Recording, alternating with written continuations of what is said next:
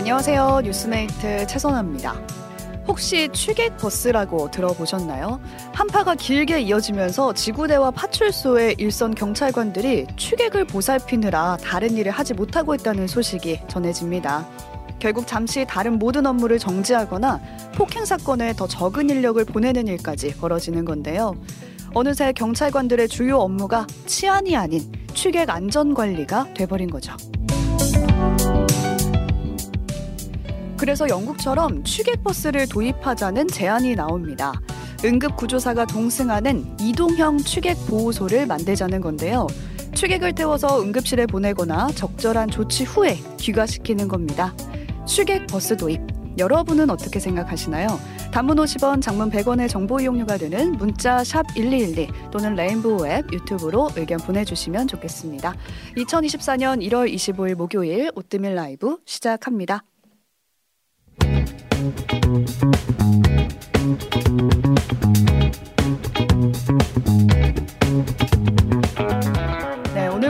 나눠주실 분 신혜림 PD, 조석영 PD 나와 계세요. 안녕하세요. 뉴스 번역기 시리얼의 신혜림 PD입니다. 뉴스 합방의 조세현 PD입니다. 네, 혜림 PD가 오프닝으로 가져온 뉴스 뭔가요? 네, 취객버스가 필요하다입니다. 음. 어, 얼마 전에 서울의 한 지구대 경찰관 두 명이 취객을 자택 문 앞까지만 데려다 줬다가 업무상 과실치사죄로 4, 500만 원 정도의 벌금형을 받는 맞아요. 일이 일어났거든요.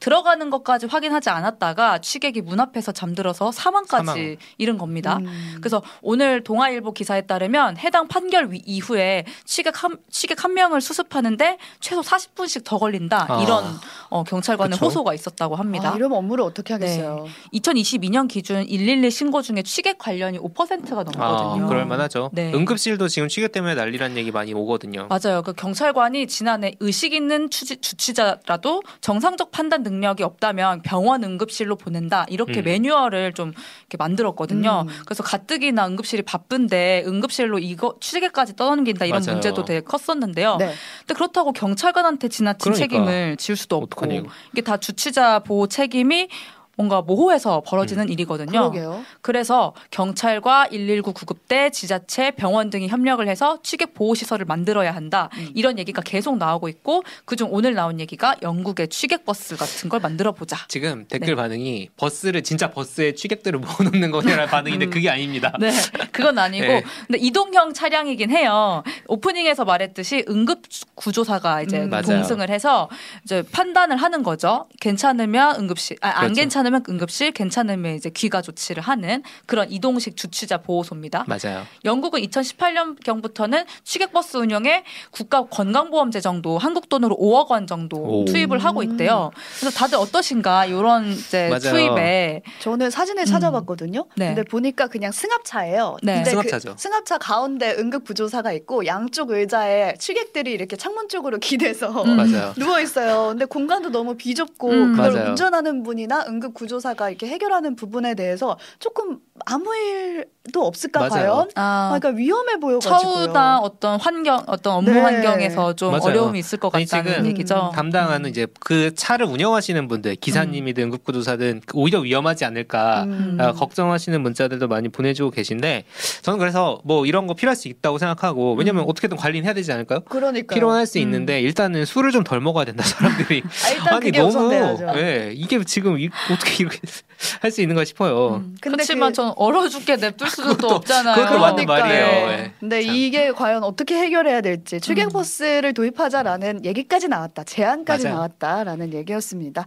제가 가져온 오늘의 뉴스는 전국 GTX 시대 열릴까입니다. 어, GTX라는 말을 들은 지 저는 꽤 오래된 것 같거든요. 엄청 오래된 사업이죠. 어, 근데 네. 이게 뭐 되는 거야, 마는 거야 이런 생각이 들고 있었는데 근데 항상 선거 때마다 나옵니다. 네. 음. 윤석열 대통령이 오늘 교통 분야 관련해서 민생 토론회를 열었어요. 거기서 이제 GTX를 언급을 했습니다. 음. 그 핵심을 요약해 보면은 전국에 GTX 음. 즉 광역 급행 열차를 깔겠다 이거거든요. 근데, 원래 원- 이게 수도권 거 아니었나? 근데 그게 더 노선이 연장되는 거예요. 그러니까 음. 서울을 중심으로 파주, 인천, 동두천, 춘천, 원주, 평택, 아산까지 가는 어. 아, 그러니까 충청도. 수도권에서 쫙 노선을 까는 거죠. 근데 연장된 곳이 이제 평택, 천안, 춘천 이쪽인데 여기는 완전 환영하는 분위기고 그쵸, 그쵸, 오늘 그쵸. 반응을 내놨더라고요. 아 이게 그 GTX 공약 발표될 때마다 여기 깔린다고 하면은 다들 환호. 어, 그렇죠. 그게 있죠. 깔리면 좋긴 하겠죠. 근데 아직 시간이 한참 더 필요합니다. 2035년 개통 목표라고 하고 일단 공사가 진행되고 있는 GTX A 노선은 올해 안에 운행을 시작한다고 음. 합니다. 이 A 노선이 수서에서 동탄 이 구간이랑 파주 운정에서 서울역 구간 이건 올해 안에 운행을 해보겠다. 어. 라는 계획이고요. 이거 말고도 비수도권 지역에서도 GTX랑 좀 비슷한 이게 컸어요. 네, 이름이 살짝 달라요. XTX. 그러니까 GTX는 Great Express Train입니다. 네. 그레이시 그레이 어 그레이시 경기도라서 G래요. G래요? 네. 아, 참 근데 별. 이게 더 이제 넓어진 넓어지는 거죠. 거죠. 네, XTX를 깐다고 해요. 근데 이거는 뭐 대전, 충청, 대구, 경북, 부산, 울산, 경남 이런 식으로 권역별로 나눠서 맞아요. 광역 급행철도를 도입하겠다고 하고요. 이렇게까지 되면은 전국 GTX 시대가 열릴 것이다. 라는 국민의힘에서 여러분 까먹고 계실 수 있지만 김포를 김포를 서울에 편입하겠다. 음. 라고 했을 때 나왔던 그 메가시티 구상들 있잖아요. 네. 그거랑 약간 맞닿아 있는 것 같아요. 음, 그쵸, 지금 나오는 그쵸. 얘기들을 보면은 전국구가. 이게 근데 광역철도 생기면 당연히 좋긴 한데 네. 이거 전국에 깔려면 돈이 얼마나 들겠습니까? 그렇죠. 지금 수도권 사업 6개 중에 확정된 3개만 예산을 보면은 38조 6천억 원 정도가 야, 들어간대요. 빡세죠? 38조 6천억 원. 세 개만. 네. 근데 여기에 노선을 더 깔고 추가로 뭐 비수도권 지역에 XTX 깔고 하면은 얼마나 돈이 더 들어가겠냐라는 거고 정부 추산으로는 이게 개통만 되면 그래도 경제 효과가 135조 원 있을 어. 것이다. 라고 말을 하고 있는데 이 계산대로 될지는 이런 건 사실 네. 여러분 음. 믿어 지금 당장 믿을 숫자는 아닌 거죠 네, 사실. 워낙 장기 계획이니까, 워낙 장기 계획이니까. 우리 관심 있게 봐야겠습니다. 네. 네. 서경 PD가 가져온 오늘의 뉴스도 볼게요. 또 정치인 테러입니다. 오, 아. 그러니까요. 아, 저희 우리- 방송 전에 네. 아주 충격적인 소식이 나왔는데 국민의힘 배현진 의원이 오후 5시 18분쯤 서울 강남구 청담동 거리에서 괴한에게 피습당했고 병원으로 이송돼서 지금 치료 중이고 오. 방금 전에 이제 의료진의 1차 의료 그 치료 결과가 나왔습니다. 네네. 두피 열상 그러니까 찢어졌대요. 음. 머리가 찢어져서 그걸 꿰매는 스테이플러로 봉합하는 수술을 했고 다행히 지금 의식도 있고 어. 안정된 네. 상태라고는 합니다. 네네. 자 목격자에 따르면 피가 꽤 흘렀다고는 하는데 이제 생명 이상이 없다니까 다행이죠. 내부 출혈이 없다고. 그렇죠. 네. 어떻게 된 일이에요? 자, 베이원 측이 밝힌 바에 따르면 베이원이 차에서 내려서 건물에 진입을 하는데 어떤 행인이 와서 국회의원 배현진이냐라고 물어봤대요. 음. 그러니까 맞다고 대답을 하자 돌로 가격을 했다. 돌로. 예, 그게 이제 그 베이원 측 주장이고 사실 어디선 둔기라고 나오는데 지금까지 나온 기사들을 보면 돌인 것 같더라고요. 음.